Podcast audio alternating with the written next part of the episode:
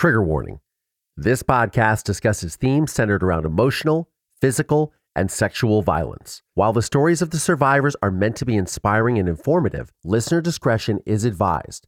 If you are struggling with any of the aforementioned issues, links to resources can be found in the show notes of today's episode. You know, so many of these individuals are cheaters and they're dishonest in so many different ways. My ex husband, his mistress, was finances and taking out unbelievable loans. And um, we lived this extravagant lifestyle that made me incredibly uncomfortable because that wasn't what I was accustomed to. But I was constantly dismissed by don't question things. You know, you grew up, he would tell me, you're white trash. You grew up white trash. You grew up in a trailer. Don't, you have no authority to question me.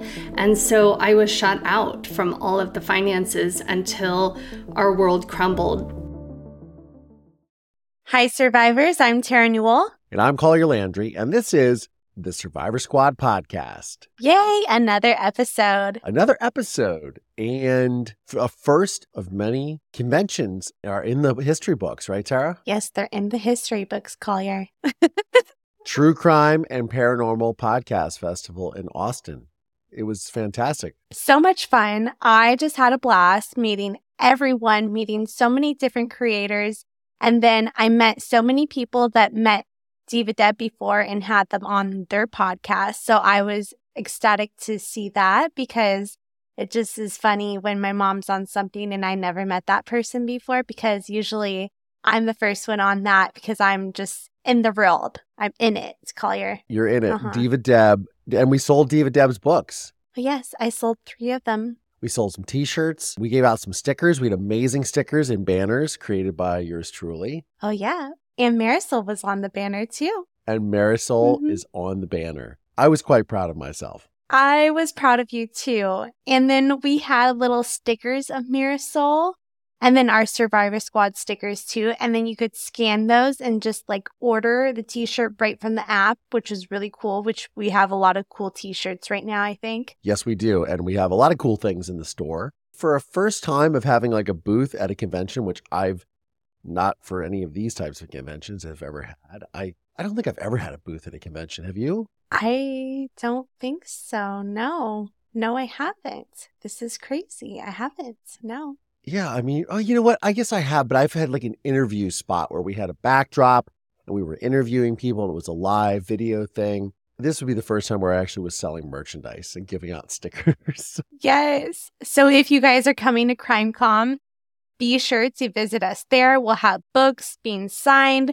We'll have t shirts. And then if you guys don't want to travel with the t shirts, you guys can order right from the sticker right from the sticker, right from the booth with QR codes. We figured out uh, we and we're going to be doing live um, live podcasting at the actual CrimeCon show. So that will be really cool.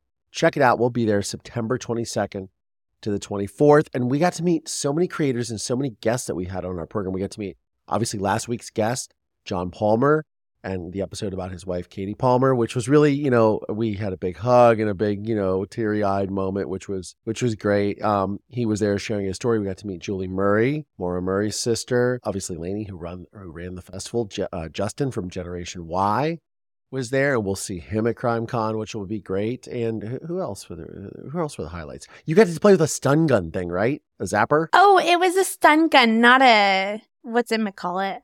a, a zapper? A taser. St- you taser? said a taser earlier. I said a taser. Yeah, it's a stun gun. Yes, a stun gun.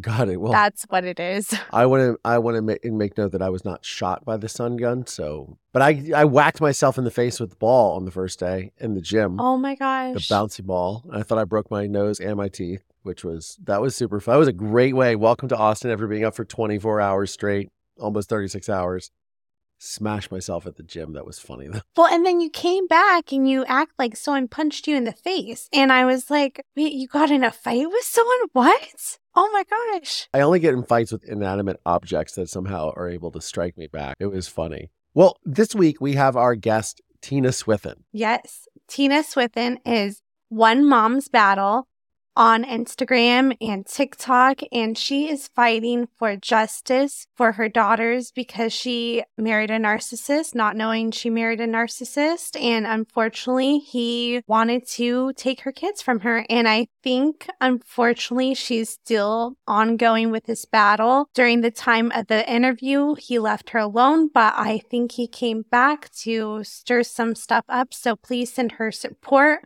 Also, she has amazing programs. So I think a lot of people are going to resonate with this episode, especially if they're in the legal battle system with a narcissist. Yes, she and she was interviewed by our good friend Dr. Ramani and several others who have podcasts. But what do you say we get into Tina's story?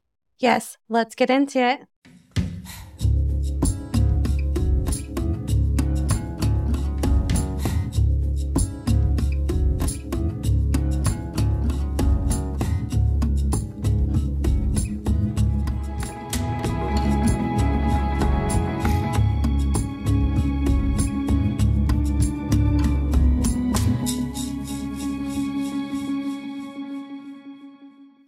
Well, welcome, Tina. I'm really excited to get chatting today about narcissist abuse, but we were chatting beforehand and we think it's a little bit more than narcissist. So I'm excited to get to know your story. Can you start by telling us why you are here today on Survivor Squad? I have a lot of trauma. I feel like I'm in good company with that. And, uh, I, you know, I'm somebody who I think I've always been more on the optimistic side. I wear rose colored glasses. I like to see the best in people. And because of that, I think I was very much a target for a very unhealthy individual and um, who really came in and swept me off my feet. I was 26 years old. I had actually taken a year, over a year off prior to that to work on myself and put myself in counseling because I have a lot of childhood trauma. And so I really wanted to go into this next chapter in a good place and being aware of red flags and all of the things we're supposed to look out for.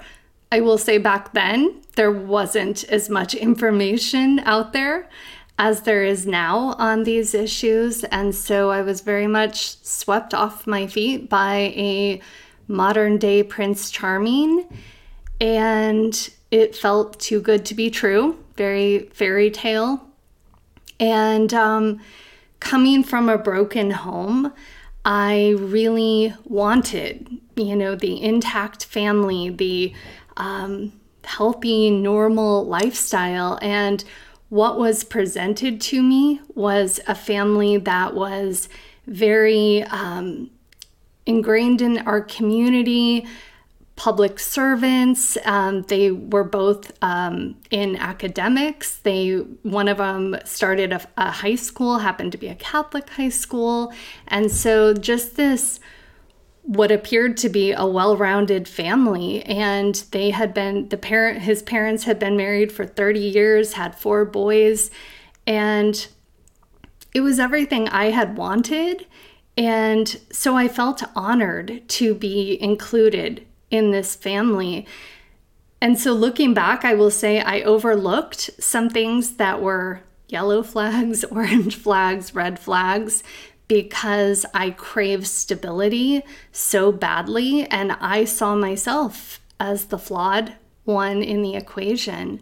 And so I was, I truly, when I look back, I felt honored to be in their presence and to be accepted by them, which um, wasn't the best uh, foundation to start off on.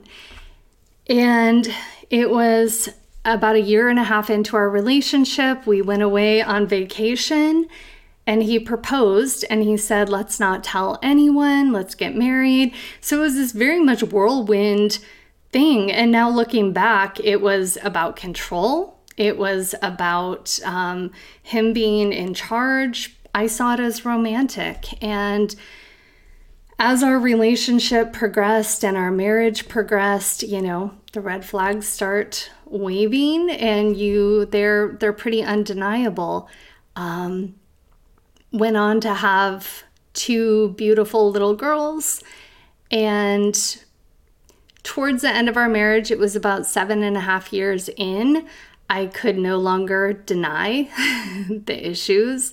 Um, specifically, the fact that I found out he had put us $1.6 million in debt behind my back. So that is a number to this day that I can't grasp. Um, it's um, I blew I grew up in a very blue collar working class family. My dad raised me. He was a single dad, a machinist in a in a you know shop, and so the lifestyle that I had been thrown into was very much out of my element, and um, I was constantly made to feel inferior. So anytime I questioned, can we afford this? Can we buy car number five? And why do two people need car number five in the driveway?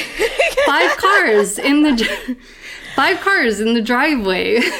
well, and I'm at the point of your story where he literally went and bought two cars in one day. Mm-hmm. Yeah that w- and that was pretty early on. Um, you know, in the beginning of our courtship, it was this oh this over the top romantic. You know, we're soulmates.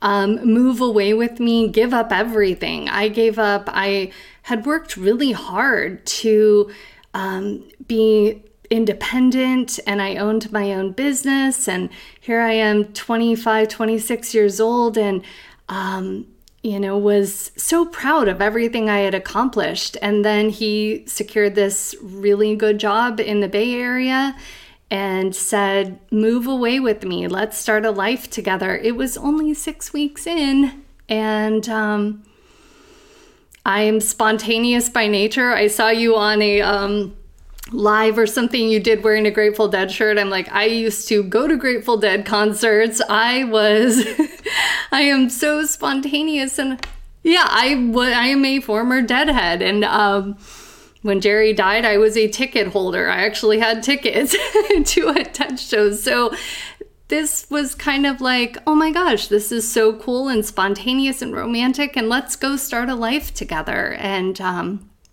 yeah, I also just have to say that we are very similar in the fact that you also did uh, pet sitting and had like a pet sitting business. I do that on the side right now, but I worked at a dog kennel. I was a dog groomer. When I moved to the Bay Area with him, and you know, it was everything that I did kind of say, well, that's odd or that doesn't feel right. It was, you know, I, for example, I remember he wanted me to get rid of all of my furniture. And it was like, no, we're going to buy all new furniture. And this is exciting. It'll be ours together. And I'm thinking, but I worked so hard to buy those things. And I'm so proud of what I've accomplished. But then what that ended up being was isolation, moving me four hours away from my home. And now I have, I don't even have my own spoon or fork. You know, everything that I had was sold under this guise of this is going to be romantic to start fresh and buy everything together. But what it did was when I did start, you know, seeing these red flags that were undeniable, I didn't know how to get away because I he was in control of all of the money. He had wanted me to quit my business to go back to college because that was so important to him and his family. So I was completely dependent on this person and had to trust that he you know it, we hear about projection where you know the narcissist or the sociopath projects onto us, but it actually works both ways. And that's why we get ourselves into a lot of trouble because I was projecting onto him who I am as a person, and he was not deserving of that. So, benefit of the doubt, um, I've heard that described as some of the most dangerous words in our language, and it's so true. So interesting listening to your story because I was in a relationship with a narcissist right around the time that my film came out. and so they had jumped on all those like feel good moments, and and it's just. You're literally ticking off all these things, and I'm like, oh yeah, I remember when we moved in together. I had to get rid of my furniture. I had to get rid of this. I have like, I was just thinking about something earlier today, and I was like, oh, I wish I had. Oh, I don't have that anymore because she made me get rid of that you know, and then and I, I commingled our businesses, and then and then any money that I had, she had sucked up, and then it just was a spiral effect. And then, of course, when I wanted to leave, it was full destruction, and I lost. I, I had nothing. you know, I was gonna be like, I was sleeping on a couch in a cat-infested house, and it was just wild. Right. And um, right. You know, I, I just had nothing, and then they they just they suck your soul. But anyways, I I don't want to get into that, but it's just it's taking me back to so many things of just the isolation that they put no there's so many yeah so many similarities and um you know threads that run through all of these that it's um, hindsight is 2020 and so many people who have never experienced this can look at it and go but how did you not see this? And you're like but it happens so slow and by the time it builds up and you get to the point where you don't have a couch to sleep on because you've given it all up. You know it's kind of you're in that place and it's it's isolating. And i had to get to the place where i'm glad that people don't get it because i wouldn't wish this type of journey on anyone. From the little that i had read about you you obviously went through the family court system. Can you tell us all about how all of this unfolded when you had your daughters and everything and and and how all of this ended up with this money and and you said 280 years? So that's my actually the 280 years is my ex brother-in-law my husband's my ex-husband's brother. Um, but when I found out that my husband had put us $1.6 million in debt, it was because the IRS showed up at our house and our live in nanny called me and said, There's IRS agents here. And next thing I know, I went to get gas and my debit card didn't work. They had froze everything. So that started uncovering, you know, so many of these individuals are cheaters and they're dishonest in so many different ways my ex husband, his mistress, was finances and taking out unbelievable loans. And um, we lived this extravagant lifestyle that made me incredibly uncomfortable because that wasn't what I was accustomed to. But I was constantly dismissed by don't question things. You know, you grew up, he would tell me, you're white trash. You grew up white trash you grew up in a trailer. Don't you have no authority to question me? And so i was shut out from all of the finances until our world crumbled. And when the irs came in and froze everything we lost our house. We lost i watched cars being repossessed out of the driveway almost daily. I'm looking at my daughters. They are one and three at the time and not even knowing how I'm going to feed them if our life is is crumbling. And because we own businesses together, I didn't have a job, and he had really put me in a place where I was completely dependent. And I also have a you know, a diagnosis, a health diagnosis that he would use to taunt me. Nobody's going to want you. Back then, we thought it was multiple sclerosis. It's actually something worse, but he would hold that over my head to intimidate me into staying. And so, you know, I had so much fear of I will fail, I will end up in a homeless shelter um, if I don't stay with this person. And um, long story short, um, we ended up in, I, I couldn't do it anymore. I remember sitting in a therapist's office and she said, This person at minimum is a narcissist, possibly a sociopath. And and here's the rose colored glasses. I got so excited. I actually said, Great, what do we do to change him? Like, how do we fix this? Because back then, there was no one uh. talking about these things. This was 2008. And so I'm so naive. I'm like, if we have a label, we can fix him. I'm a fixer. What do we do?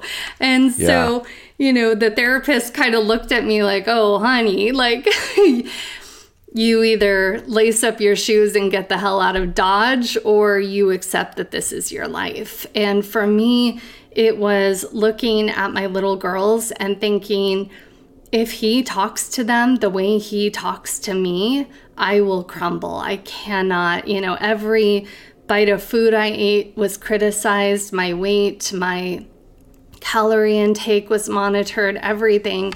And I just thought, you know, I can't raise them like this. And so finally, it came to an end. It was about six months after the therapist had delivered that news. But I'll tell you, when she told me that, I was not ready to hear it. I marched out of there like, how dare she? She doesn't know him, and I can yeah. fix this.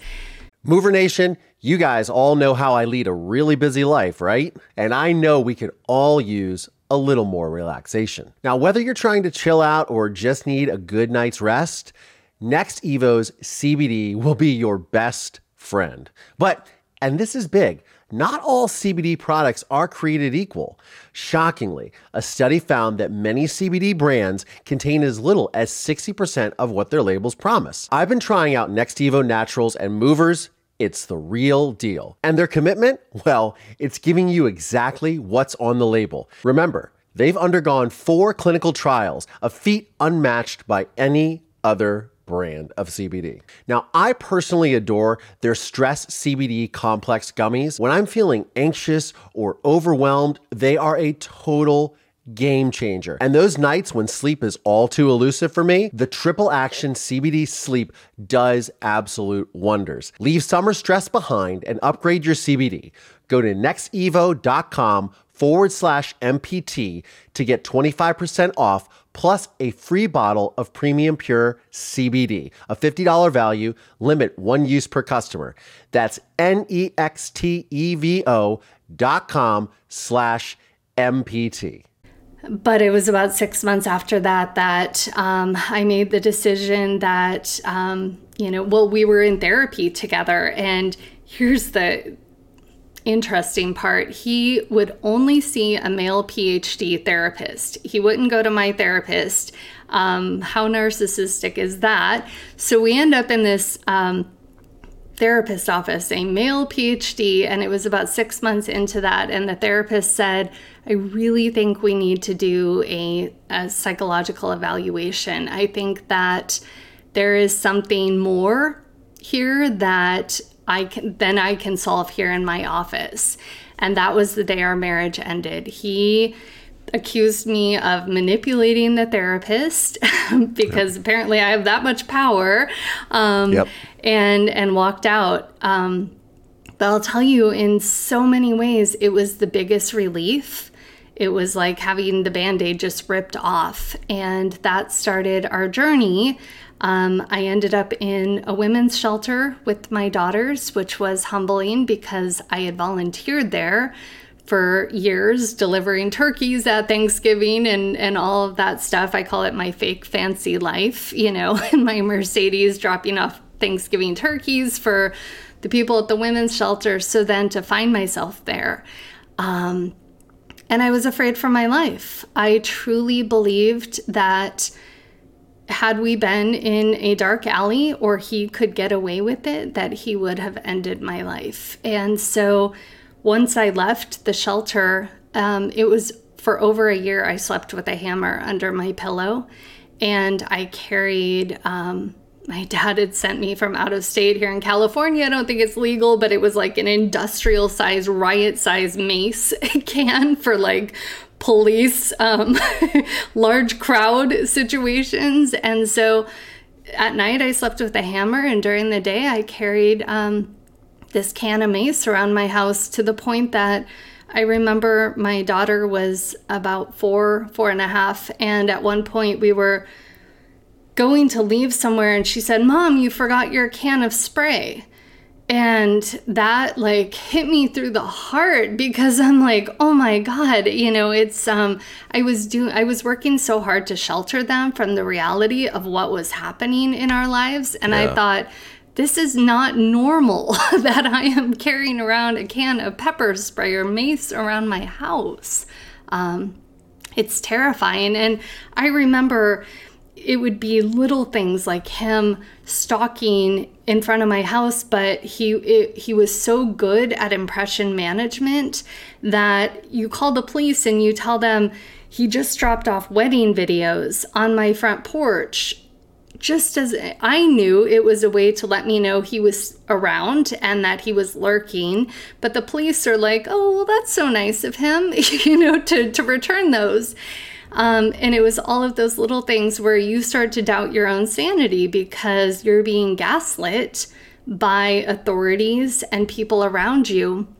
And I even remember consulting with an attorney um, and I had to represent myself in family court because he had financially destroyed me and had to file bankruptcy. But I remember consulting with an attorney and telling this attorney, I'm afraid for my life. I, I truly believe he could kill me. And I want, you know, somehow to go on record or to let someone know that if something happens to me that he did it and the attorney said don't ever say that to anyone in family court because you're going to be labeled as crazy and hysterical and paranoid. And um, that was really disheartening because I really, truly, to this day, believe that he's capable of that. Well, I think even the lighting of the tapes, that to me would be a threat. That would be like, I know your location. I know where you're at. By the way, you're tied to me forever until death, remember? Like, that would be like my take on that. So that would be a threat to me. Absolutely. And, and there was one situation where the judge, he had, um, I went out of town one weekend and we, for a period of time, we had done a nesting agreement so that my daughters could stay in the same beds every night and I would leave on the weekends so he could have parenting time with the girls. And one of the weekends I left and I went down to Orange County to see my sister. I came home to my entire house being empty. He had gutted everything including the pictures off the walls, the videos that I had of my daughters since they were born. He took everything. And the court ordered him to give me back my pictures. I thought, you know, I'm going to choose my battles wisely. The court's annoyed with both of us, thinking that this is a high conflict situation, yet I'm afraid for my life.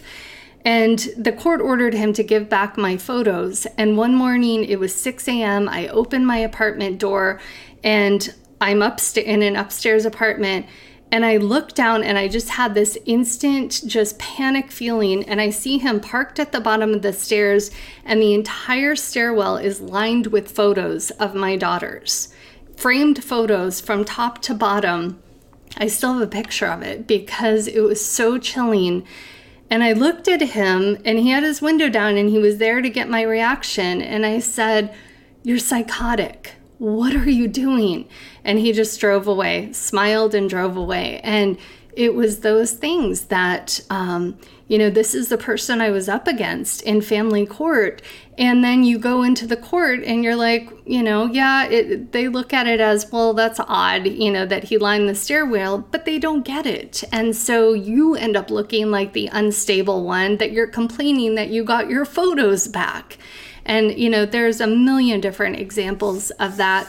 In my family court case, one of my biggest, the biggest battle, I would say probably 80% of my family court battle was my concern about his older brother who also presented very well. Captain of his football team, ASB president at their local Catholic high school, dad was principal. But I had serious concerns about this person being around my kids. And during our marriage, he and I were both in agreement that his brother would never be around our daughters. He would frequent Thailand, he brought back a Thai bride um, just really disturbing things, homophobic, all of these horrible things about him. And when we separated, the first thing he did was take my daughters around his brother because he knew that was the number one way to hurt me. And it was about power and control and instilling fear in me. And so my the biggest part of my battle was begging the court to keep my kids away from this person. And initially they were kind of on board but over the years um, over a six year period of time they would allow my kids to be around this person more and more.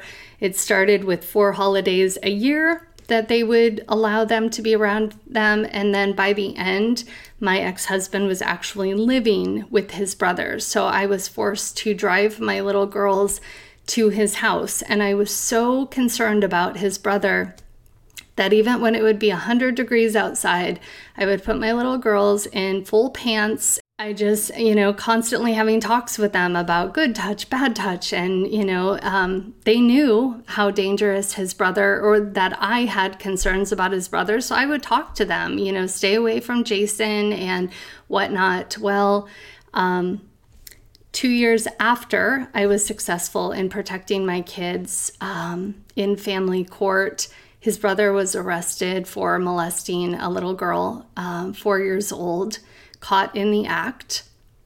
Turns out that not only were my, you know, it's the way that no one ever wants to be validated. Not only were my uh, concerns valid about him, but he's considered to be the biggest child molester predator in the history of our county, San Luis Obispo. He had over three terabytes of child sexual abuse images and videos that he took himself. And his youngest victim was 10 months old. So not only um, did I go through a 10 year battle in the family court system, but then that turned into a you know these people play out the the court system whatever system it is and so we went from family court to a five year criminal court case that he, it was a game to him. It was like watching Ted Bundy of the predator world, of the child sexual abuse world. Um, he went in pro se. He it was um, he played a game with the court system and terrorized me. I had PIs on my street. Um, it was I, I mean, when I first found out he had been molested, I'm remarried. My husband, Glenn, had called me and he said, What's your brother in law's middle name? And I said, Robert, why? And he said, It's in the news. He was just arrested. And and and went on to tell me why and i buckled you know i had to find a bench and sit down i don't remember driving home and then for probably about three or four months after um, helping detectives to identify victims, very small children, um, I ended up fetal position on my couch, medicated and not functioning. There's a part of my life that I really don't even remember because I um, was in survival mode, just trying to live. And so um, last year, he was convicted and sentenced to 280 years in prison. And um, his appeals were just denied. So he will spend, yeah, it's um, it's been a journey. And I mean, I'm sorry, I'm still yeah. stuck on the three terabytes of images that he took himself. That's I didn't know that evil existed at this level. Yeah. Yeah. He had cameras on his shoes, which I didn't know was even a thing. Um, predators can buy these on the internet. So he would stand behind women in coffee shops who were wearing skirts and get upskirt photos of them at public events, at coffee shops. His wife, um, was a seamstress, so he had hidden cameras in her um, room where she did fittings for women, bridal showers, things like that. Um, hidden cameras in bathrooms for children. He had um, his entire computer was um, meticulously filed with each child's name. Um, some of them were just um, horrific descriptors of what was in these, but there was so much data that our local district attorney had to buy a new um, computer system to be able to take in the amount, three terabytes, from the Department of Justice. That's how massive these files were when the DA's office has to purchase a new computer system. Um, so, you know, it's. Um, well, I'm just sorry. You know, I go back often. Yeah. No, I, I think, you know, had they listened to me from day one, I think of how different things could have been. Um, not for all these other children, but from my family. Um, and that's where the, specifically with the family court, we're dealing with a system that the judges aren't even educated on the 101 of domestic violence. Most states don't have any training requirements for judges, and it's it's tragic. It's a crisis. And everybody would have you believe how super liberal California is and how they're so empathetic. They don't know. First of all, I'm, I'm this is just this is just mind-bogglingly uh, sad. But and you you talked about it in your one of your videos or, or um, interviews, just about the the 50-50 system in California and how we're all under the impression that oh the guy if the guy is the one who commits all this, they're going to be responsible and they're not. You know, I have uh, friends that I know that are married to narcissists that are trying to pay off this narcissist to leave and they're like, "No, I'm going to hold you accountable." And because they were the breadwinner, the the the wife was the breadwinner, and then this guy's around going out and having an affairs and things of that nature. The the way the system is is it, it really is ass backwards. This concludes part one of our two part episode with Tina Swithin. Can't wait for part two? Please subscribe to the Survivor Squad Patreon to receive exclusive early access to all episodes. On that note, survivors, I'm Terra Newell. And I'm Collier Landry. And this is the Survivor Squad podcast. We'll see you guys. Bye.